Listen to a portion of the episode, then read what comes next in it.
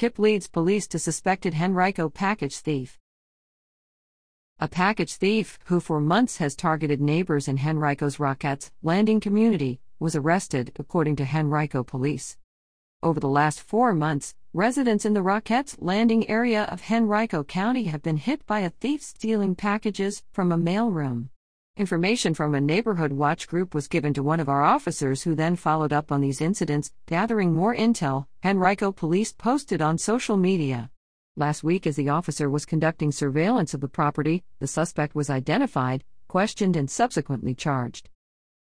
Click here to continue reading on WTVR.com, a Henrico citizen partner organization.